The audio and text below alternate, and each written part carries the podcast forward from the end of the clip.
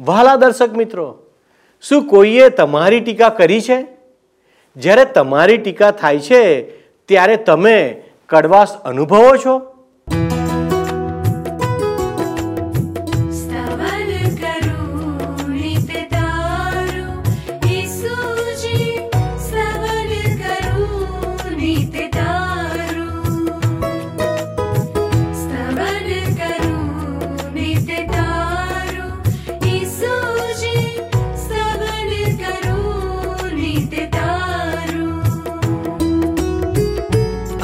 सवारे साध सुनीतौ महिमा करु प्रभु तारो। महिमा करु प्रभु तारो। स्तवन करु नित तारो।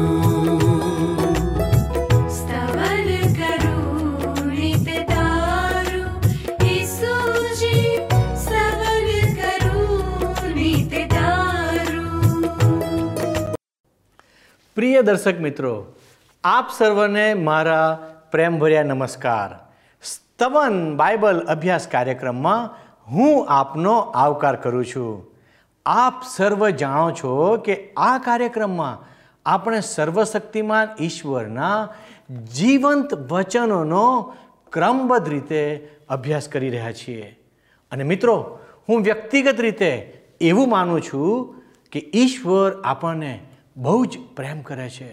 અને માટે જ તે આ કાર્યક્રમના માધ્યમ દ્વારા પોતાની વાતો આપણી સમક્ષ પ્રગટ કરવા માગે છે. આજે આપણે લુકની લખેલી સુવાર્તા, તેનો ચૌદમો અધ્યાય, તેની પહેલી કલમથી ચોવીસમી કલમનો અભ્યાસ કરવાના છીએ. તેમાં આપણે જોઈશું કે જ્યારે કોઈ આપણને આમંત્રણ આપીને બોલાવે, તો આપણે નમ્રતાથી તેની સાથે વ્યવહાર કરવો જોઈએ.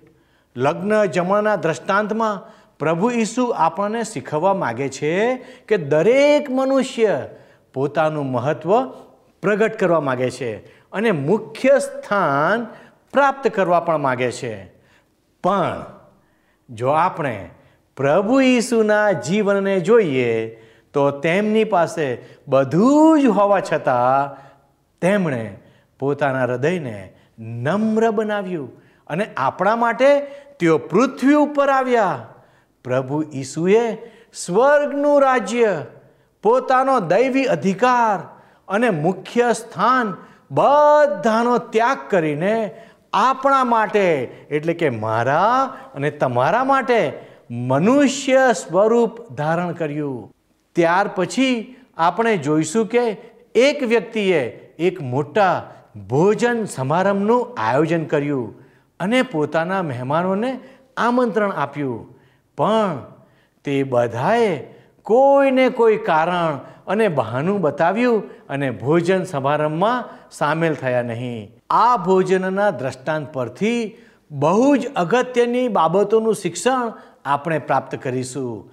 ઈશ્વરના રાજ્યનું આમંત્રણ દરેક મનુષ્યને આપવામાં આવ્યું છે. અને ઈશ્વર એવું ઈચ્છે છે કે દરેક મનુષ્ય ઈશ્વરની રીતે તે રાજ્યમાં પ્રવેશ કરે. જો આપણે આ આમંત્રણનો અસ્વીકાર કરીએ છીએ, તો આપણે ઈશ્વરના રાજ્યથી વંચિત રહી જઈશું. અથવા ઈશ્વરના રાજ્યમાં આપણે પ્રવેશ કરી શકીશું નહીં. તો વહાલા દર્શક મિત્રો, આવો આપણે દેવના સેવકને ધ્યાનથી સાંભળીએ અને આ અભ્યાસમાં આગળ વધીએ. પણ યાદ રાખો, આ કાર્યક્રમ નિહાળ્યા પછી અમને મિસ કોલ કરવાનું ચૂકશો નહીં. તો ચાલો, દેવના સેવકને ધ્યાનથી સાંભળીએ. હવે તમે જોશો મિત્ર, તો લુક અનુસાર શુભ સંદેશના ચૌદમા અધ્યાયની પ્રથમ છ કલમોમાં ફરોશીઓને ઉપદેશ એ શીર્ષક નીચે લખવામાં આવ્યું છે કે એકવાર વિશ્રામ બારે ઈસુ એક અગ્રગણ્ય ફરોશીને ઘેર જમવા ગયા. એ લોકો એમના ઉપર ચાંપતી નજર રાખતા હતા. ત્યાં જલંધરથી પીડાતો એક માણસ ઈસુની પાસે આવ્યો. આથી ઈસુએ નિયમશાસ્ત્રના શિક્ષકો તથા ફરોશીને પૂછ્યું, આપણા નિયમશાસ્ત્રમાં વિશ્રામવારના દિવસે સાજા કરવાનું કાર્ય કરી શકાય ખરું? પણ તેઓ કંઈ જ બોલ્યા નહીં. ઈસુએ તેને સ્પર્શ કર્યો અને સાજો કરીને રવાના કર્યો. પછી તેમણે તેમને કહ્યું, તમારામાંના કોઈનો પુત્ર અથવા બળદ વિશ્રામવારને દિવસે કૂવામાં પડી જાય તો તે તેને તે જ દિવસે તરત જ બહાર નહીં કાઢે? પણ તેઓ તેમને તેનો જવાબ આપી શક્યા નહીં.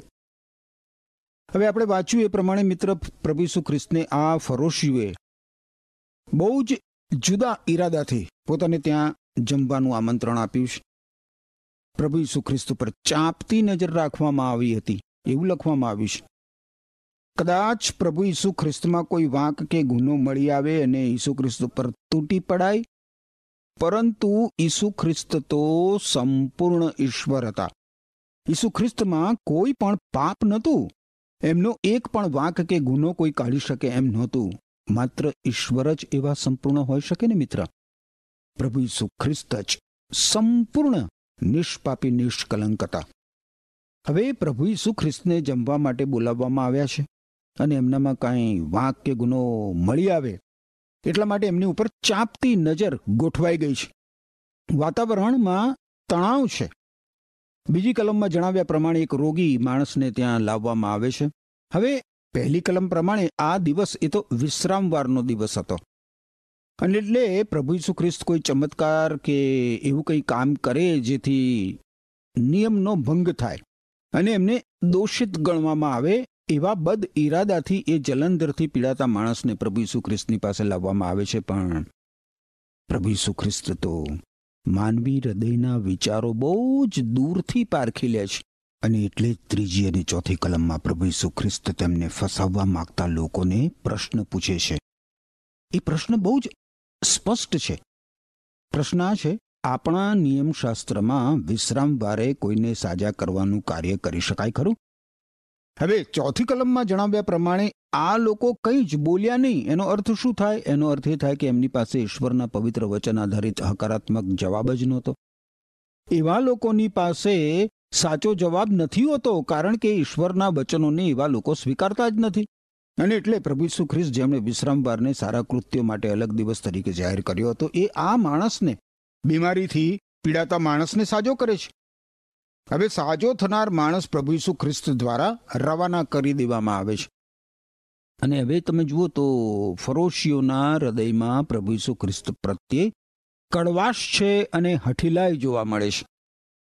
પ્રભુ ઈસુ ખ્રિસ્ત હજુ પણ આ લોકોને જણાવે છે કે જો વિશ્રામવારને દિવસે તમારો પુત્ર અથવા તો તમારો બળદ કૂવામાં પડી જાય તો શું તમે તેને તરત જ બહાર નહીં કાઢો? આ પ્રશ્નનો ઉત્તર પણ આ લોકો આપી શકતા નથી. ઈશ્વર પુત્ર પ્રભુ ઈસુ ખ્રિસ્તને સપડાવવા માંગતા લોકો જાતે જ સપડાઈ ગયા. ખોદેલા ખાડામાં પોતે જ પડ્યા.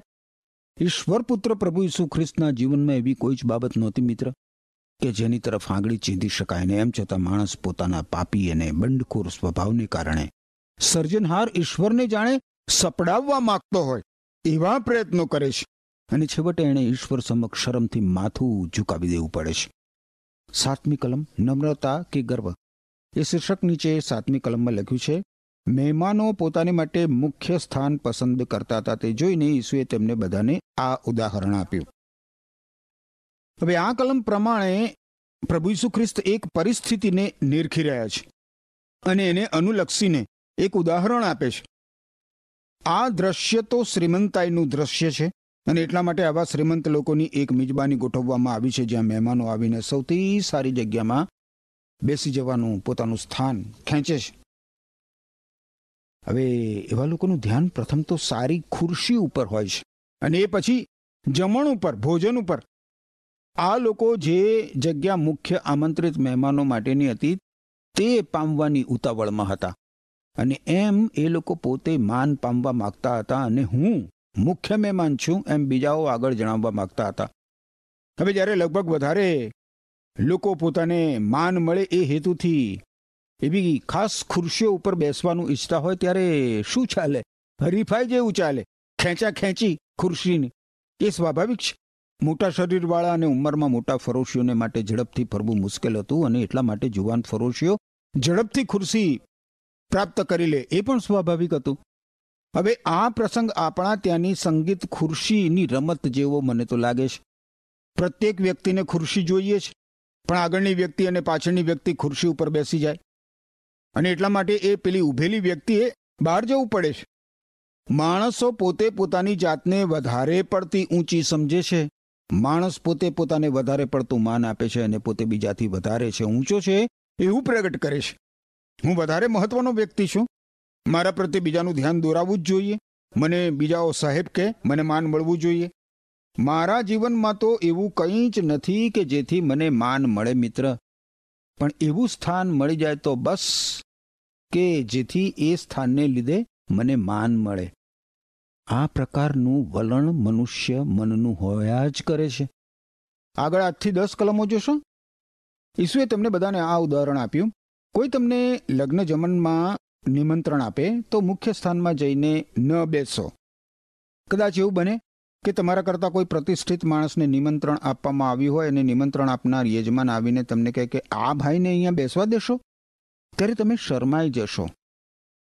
તમારે સૌથી છેલ્લી જગ્યાએ બેસવું પડશે. એના કરતાં તો જ્યારે તમને નિમંત્રણ આપવામાં આવ્યું, ત્યારે જઈને સૌથી છેલ્લી જગ્યાએ બેસો. એટલે તમારો યજમાન આવીને તમને કહેશે કે, મિત્ર, આવો, પેલા સારા સ્થાને બેસો. એટલે બીજા બધા મહેમાનોની સમક્ષ તમને માન મળશે. આ કલમોમાં પ્રભુ ઈસુ ખ્રિસ્ત શું કહે છે એ જરા જુઓ મિત્ર. માન શોધવું અને માન પામવું, એમાં બહુ મોટો તફાવત છે. પોતાની જાત પ્રત્યે માન હોવું એ જરૂરી છે. પણ આપણે બીજા કરતાં મોટા છીએ, વધારે છીએ, ઉચ્ચ છીએ, એવું ખોટું માની બેસવું એ બહુ ખરાબ છે. આવી વ્યક્તિને અને આપણને પ્રભુ ઈસુ ખ્રિસ્ત કહી રહ્યા છે કે તમે માન શોધશો નહીં. જાહેર સમારંભમાં ઊંચી જગ્યાએ બેસવા કરતાં જ્યાં જગ્યા મળે અને જ્યાં સાધારણ લોકો બેઠા છે, ત્યાં જઈને બેસો. જો યજમાનની નજરમાં તમે માનવંતા હશો, તો એ સામે ચાલીને તમારી પાસે આવશે અને તમને સારી જગ્યા ઉપર બેસવા માટેનું આસન આપશે અને બધા જ લોકોના દેખતા તમને માન મળશે. પણ જો મુખ્ય સ્થાન કે જ્યાં તમે બેસી ગયા છો, એની ઉપર તમારે જગ્યાએ બીજી કોઈ વ્યક્તિને બેસાડવામાં આવે તો શું થાય? શરમ લાગે ને તમને? અને એટલે જ પ્રભુ ઈસુ ખ્રિસ્ત ઉદાહરણ આપીને બહુ જ ઉમદા સિદ્ધાંત શીખવી રહ્યા છે. અગિયારમી કલમ જુઓ. જે કોઈ પોતાને મોટો કરશે, તેને નાનો કરવામાં આવશે અને જે કોઈ પોતાને નાનો કરશે, તેને મોટો કરવામાં આવશે. માન શોધનાર, અપમાન પામે, પણ નમ્રતા ધારણ કરનાર માન પામે. ઈશ્વર આપણી મદદ કરે કે આપણે માન શોધવાના પાપની પ્રભુ ઈસુ ખ્રિસ્ત સમક્ષ માફી માંગીને નમ્રતા ધારણ કરીએ.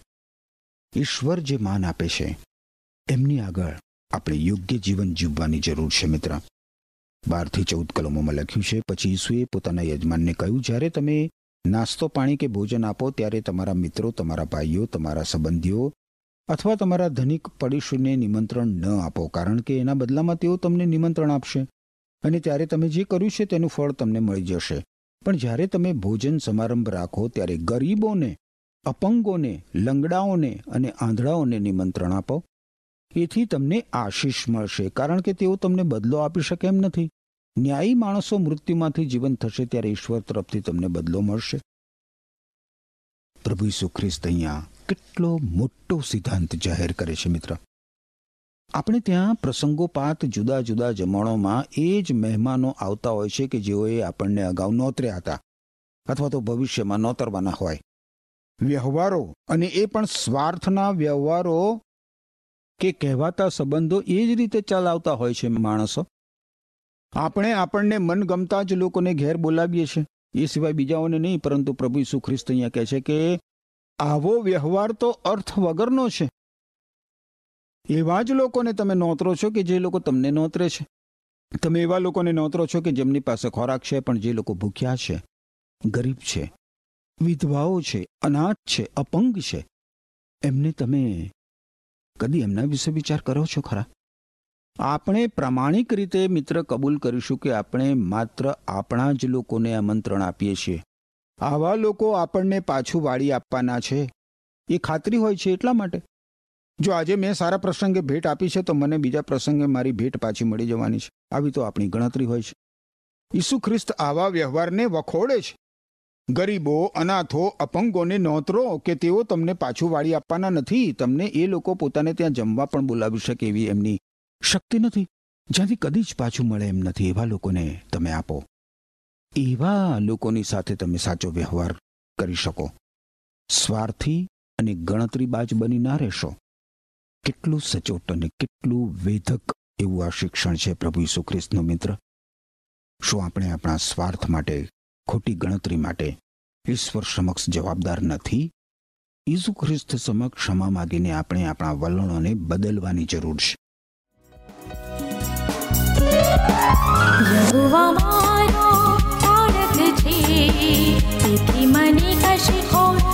નહીં.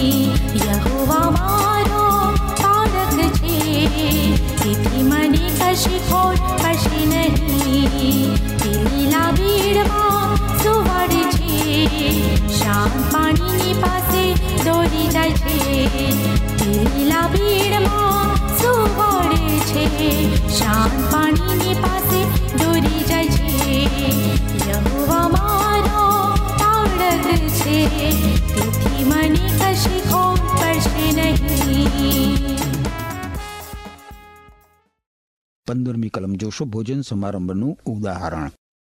તેમની સાથે જમવા બેઠેલા માણસોમાંથી એકે એ સાંભળીને ઈસુને કહ્યું કે ઈશ્વરના રાજ્યમાં જેઓ જમવા બેસશે તેઓને ધન્ય છે.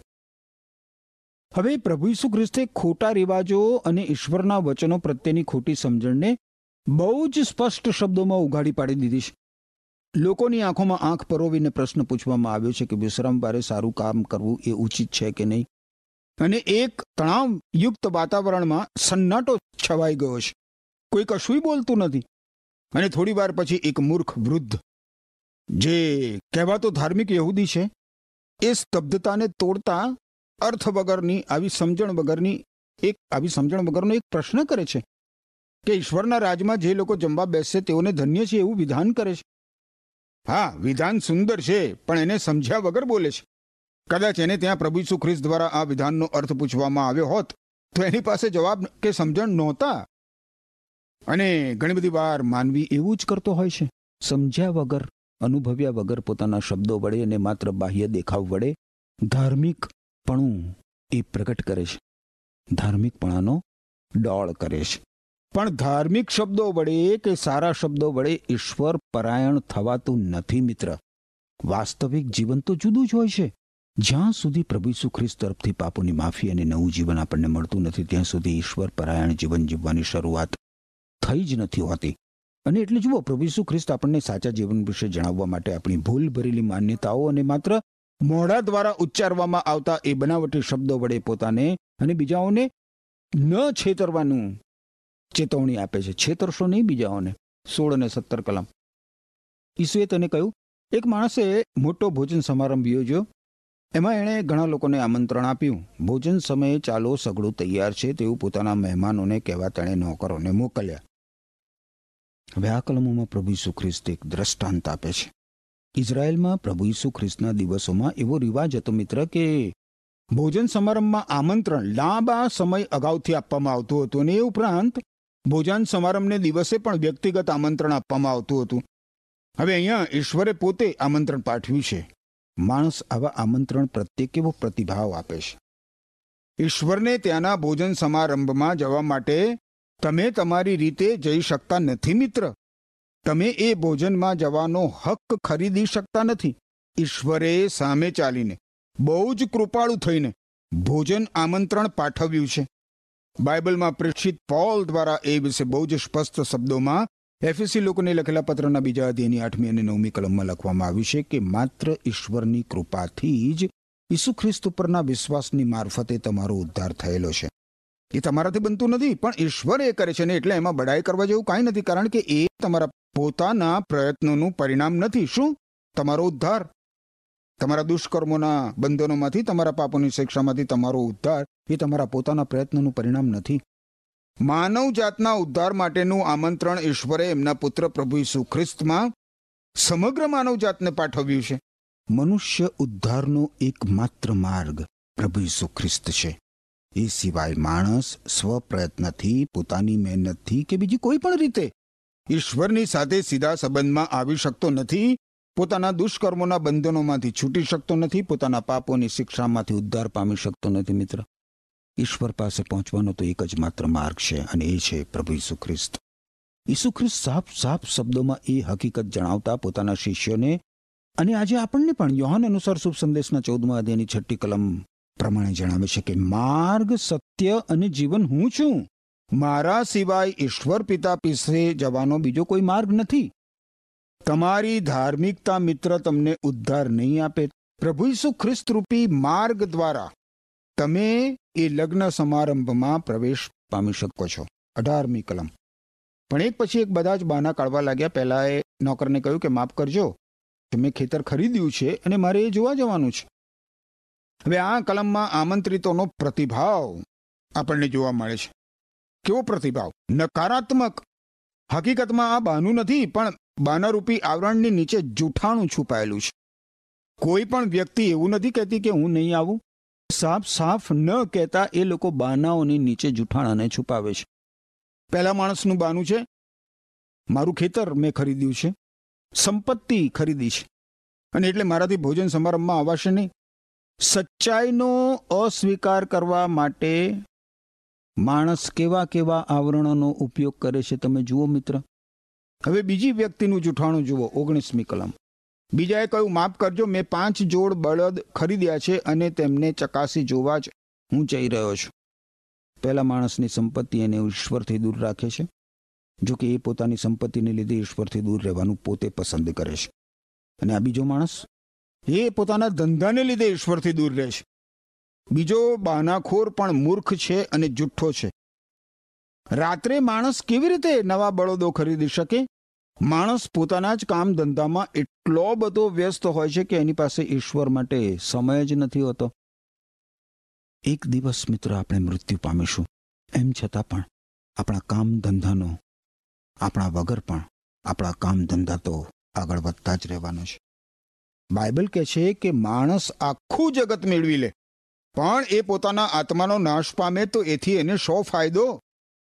સંપત્તિ કે ધંધામાં આપણી સાચી કાયમી સલામતી નથી, મિત્ર. સાચી કાયમી સલામતી આપણી માત્ર પ્રભુ ઈસુ ખ્રિસ્તમાં છે, જે અનંતકાળ માટેની છે. વીસમી કલમ. ત્રીજાએ કહ્યું, મારું હમણાં જ લગ્ન થયું ઈશ્વરે આપેલા નિયમશાસ્ત્રમાં નવપરિણિત જુવાનને યુદ્ધમાંથી પણ રજા આપવા વિશે જણાવવામાં આવ્યું છે, મિત્ર, અને આ નવપરણિત યુવાન બહુ જ નબળું બાનું કાઢે છે.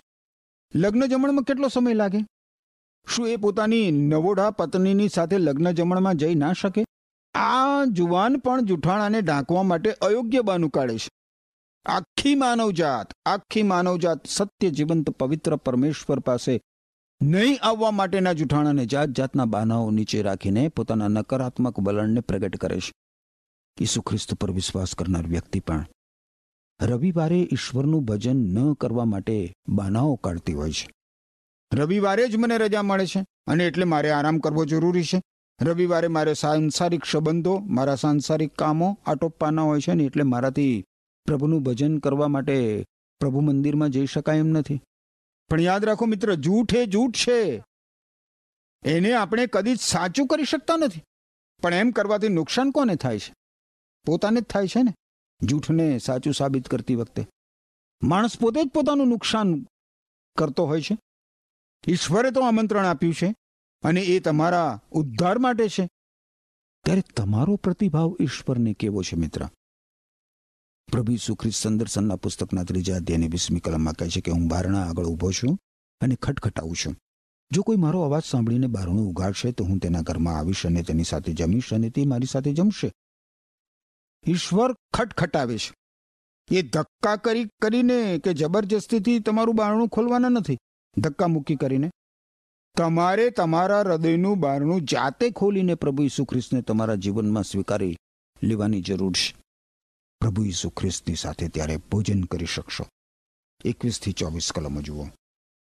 નોકરે પાછા આવીને પોતાના માલિકને બધું કહ્યું ત્યારે માલિક ઘણો ગુસ્સે થઈ ગયો અને પોતાના નોકરને કહ્યું, શહેરની શેરીઓ અને ગલીઓમાં જલ્દી જા અને ગરીબો, અપંગો, આંધળાઓ અને લંગડાઓને બોલાવી લાવો. નોકરે થોડી જ વારમાં કહ્યું, સાહેબ તમારા કયા પ્રમાણે કરવામાં આવ્યું છે પણ હજુ જગ્યા ખાલી છે. તેથી માલિકે નોકરને કહ્યું, રસ્તાઓ પર અને ગલીઓમાં જા અને લોકોને આગ્રહ કરીને અંદર તેડી લાવ, જેથી મારું ઘર ભરાઈ જાય. હું તને કહું છું કે આમંત્રિત મહેમાનોમાંથી કોઈ મારું ભોજન ચાખવા પામશે નહીં. જે લોકોને આમંત્રણ પાઠવવામાં આવ્યું, આવ્યા નહીં.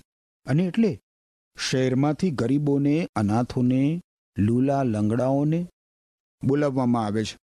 આ બાબત બતાવે છે મિત્ર કે જો તમે ઈશ્વરના આમંત્રણનો અસ્વીકાર કરશે, તો ઈશ્વર પણ તમારો અસ્વીકાર કરશે. અને એટલે ઈશ્વર પોતાના ઉદ્ધારને સામાન્યથી સામાન્ય માણસ સુધી વહેંચવા માંગે છે. કદાચ સામાજિક રીતે, આર્થિક રીતે, શૈક્ષણિક રીતે કે અનેક બીજા કારણોને લીધે ઘણા લોકોને હલકા ગણવામાં આવે. એ લોકોને ઈશ્વરના રાજમાં પ્રવેશવામાં, તેડવામાં, આગ્રહથી બોલાવવામાં આવ્યા છે. એ ખબર છે? પ્રભુ ઈસુ ખ્રિસ્તના રાજ્યમાં સાદા, સીધા, ગરીબ, અશિક્ષિત લોકો પ્રવેશી રહ્યા છે. જ્યારે પોતાને ઉચ્ચ અને બહુ જ મોટા માનનાર લોકોની પાસે તો અનેક પ્રકારના બહાનાઓ છે. એ લોકો જાણી જોઈને સત્ય સનાતન એકમાત્ર જે સાચા, જીવંત અને પવિત્ર ઈશ્વર છે, એમનાથી દૂર જઈને અનંતકાળના વિનાશમાં આગળ ને આગળ વધતા જાય છે. તમે તો બાનું કાઢવા માંગતા નથી ને, મિત્ર. તટસ્થ રીતે તમારે વિચારવાની જરૂર છે પ્રભુ ઈસુ ખ્રિસ્તના આમંત્રણ ઉપર. અને સાચો નિર્ણય કરવાની જરૂર છે. તમારા માટે મારા હૃદયની ઈશ્વર પિતાને એ જ પ્રાર્થના છે કે ઈશ્વર તટસ્થ રીતે વિચારવા માટે અને સાચો નિર્ણય કરવા માટે તમને કૃપા આપો. આમેન. વહાલા દર્શક મિત્રો, આપણે ઈશ્વરના નામને ધન્યવાદ આપીએ છીએ કે આજે આપણે તેમની યોજનામાં સામેલ છીએ અને માટે જ આપણે આ કાર્યક્રમનો હિસ્સો બન્યા છીએ. જેથી આપણે ઈશ્વરના જીવંત વચનોનો મર્મ સમજી શકીએ. ભાલા દર્શકો, ઘણી બધી વાર આપણે પણ જ્યારે સારું અને સરસ કાર્ય બીજા લોકો માટે કરીએ છીએ, ત્યારે આપણા માટે ટીકા કરનાર લોકો પણ જોવા મળે છે. પણ આપણે એ ટીકાઓ વિશે વિચાર કરવાની જરૂર નથી. આપણે તો જીવનમાં સારું જ કરતું રહેવાનું છે. આપણે કડવાશ રાખવાની પણ જરૂર નથી. પણ આપણે જીવનમાં જે યોગ્ય છે તેમાં જ આગળ વધવાની જરૂર છે. ભાલા દર્શકો, આપણે નમ્રતાપૂર્વક જીવનમાં આગળ વધવાનું છે. જેમ પ્રભુ ઈસુ ખ્રિસ્ત નમ્ર હતા, તેમ આપણે નમ્રતા ધારણ કરવાની જરૂર છે. ભાલા દર્શક મિત્રો, શું તમે નમ્રતાવાળું જીવન જીવવા માગો છો? તો આજે જ પ્રભુ ઈસુ ખ્રિસ્તની પાસે આવો. નિર્ણય તમારે કરવાનો છે. ઈશ્વર આપને યોગ્ય નિર્ણય લેવાને માટે મદદ કરે. તો વાલા દર્શક મિત્રો, આવો આપણે પ્રાર્થના કરીએ. અને ઈશ્વરની સહાય માગીએ, પ્રાર્થના કરીએ. અમારા જીવતા દેવ, અમે તમારો આભાર માનીએ છીએ, કારણ કે તમે આજે તમારા વચન મારફતે અમારી સાથે વાત અને વ્યવહાર કર્યો છે. પ્રભુ, અમે અમારા જીવનમાં બહુ ચોક્કસ, યોગ્ય, તમને પસંદ પડે તેવો નિર્ણય કરવા માટે અમને મદદ કરો. તમે અમારા બધાની સાથે રહો અને અમારા જીવનમાં તમારી કૃપા અને તમારી આશીષ બની રહે એવી અમારી પ્રાર્થના છે. અમારી આ વિનંતી ઈસુના નામમાં માગીએ છીએ. માટે સાંભળોને સ્વીકાર કરો. આમેન. વહાલા દર્શક મિત્રો, અમને એક મિસ કોલ જરૂરથી કરશો. ઈશ્વર આપને આશીષ આપો. આમેન. શું તમને આ કાર્યક્રમ ગમ્યો? અત્યારે જ અમને મિસ કોલ કરો.